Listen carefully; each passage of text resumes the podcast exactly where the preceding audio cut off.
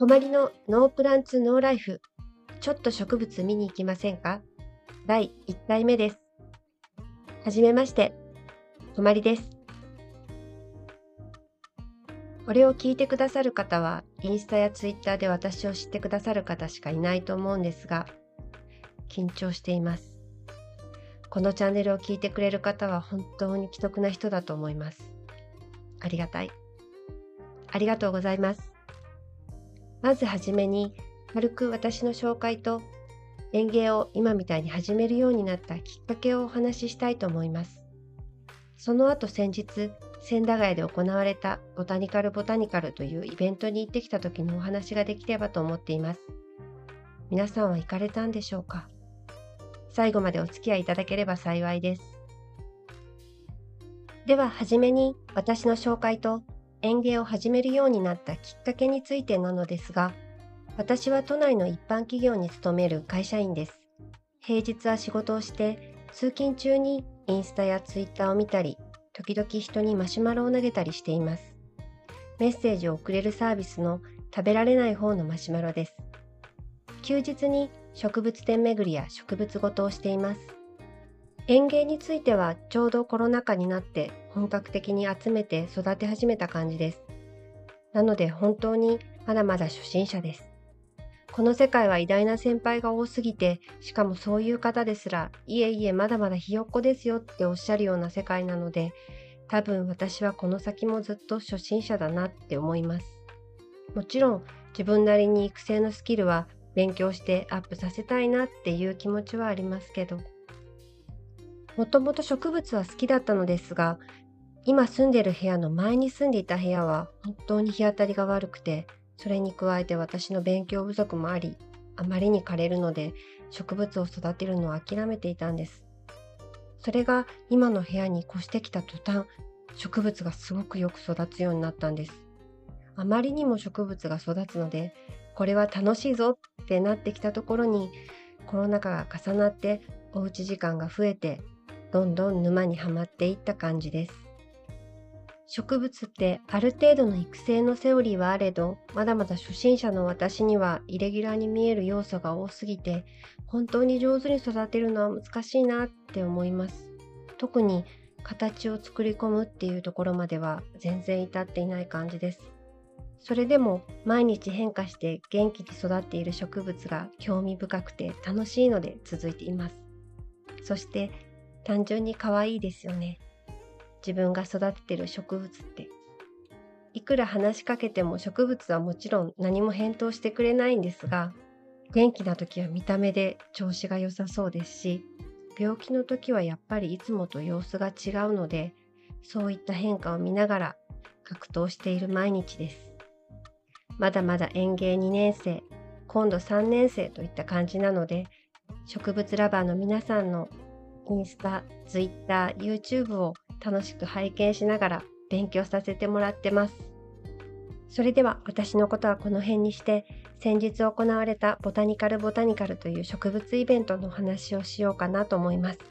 植物イベント楽しいですよね。植物展を巡るのももちろん好きですが、イベントは通常とはまた違ったときめきと興奮が止まりません。先日2月12日日曜日、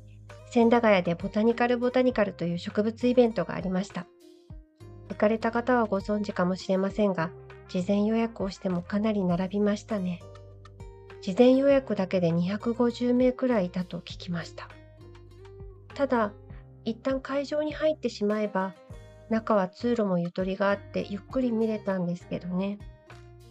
会場の広さは感覚では五反田 BB の半分くらい、もうちょっと狭いかな。正確なところは分かりませんが、そのくらいだったかなと思います。出店されたお店は20社以上あったようですが、植物をテーマにして、開墾植物やアガベ、それ以外の多肉植物、ビカクシダとかの本物の植物はもちろん、植物をモチーフにしたフィギュアや植物を置くための木の家具とか鉢も 3D プリンター鉢もあれば陶器鉢もあったりして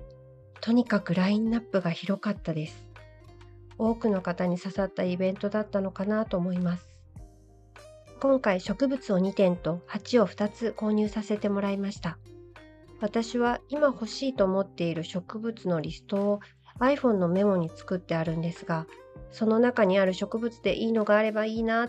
て見に行ったつもりなのですが、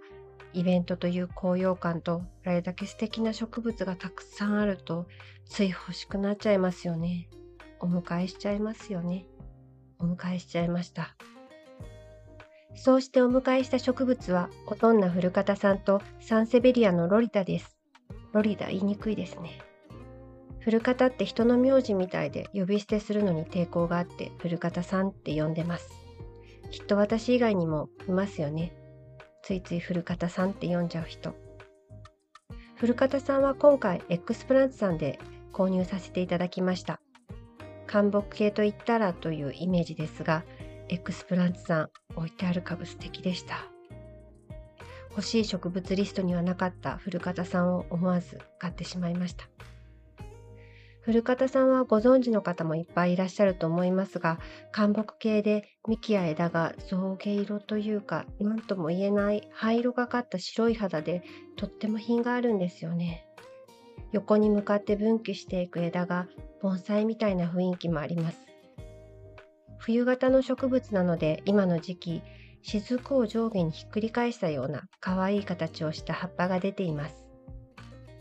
あともう一つはサンセベリアのロリダです。ロリダは肉厚の葉の縁に赤と白のラインが入っているんですけど、それがとっても可愛らしいんですよね。ずっと欲しかった植物の一つでした。探していたんですがなかなかお目にかかれなくて今回やっとお迎えできて嬉しいです長谷川園芸さんで買わせていただきました長谷川さん当日店頭に立っていらっしゃって大きなかっこいい亀甲竜も店頭に鎮座していまして興奮して思わず亀甲竜といったら長谷川さんのイメージですよねとお話したんですけど普段はこういった花も育ってるんですよって優しくおっしゃってパンフレットもいただきました。なんだかすみません。優しく対応いただきありがとうございます。鉢は2つ。プランツグリードさんの 3D プリンター鉢の小さめの鉢。調べたら PG90904G という商品でした。もう一つは、ハチラボさんで購入した菊池玄也さんのアボカドボーダー M サイズの鉢を買わせていただきました。プランツグリードさんの少し丸みを帯びた可愛い鉢には、愛しのおべさを言っていませんでしたが、私はおべさラバーです。知らんがな、ですよね。ハチラボさんの渋い朝鉢には、グラキリスを植えようかなと思っています。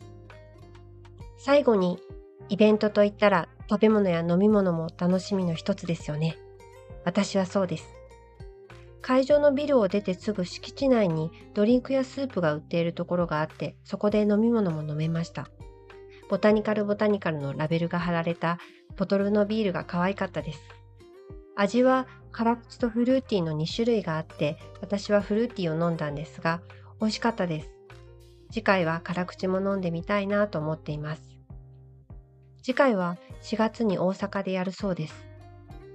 本当に植物イベント増えましたよね。イベントではあんまり並ばないといいなぁとも思いますけど、まあ仕方ないんでしょうね。同じ待ち時間でも家でカレーを煮込んでいる間、お酒を飲みながらの待ち時間は何より愛おしく感じる私です。カレーが食べたくなってきました。あとはビールかな。ビールですね。カレーとビール、いいですね。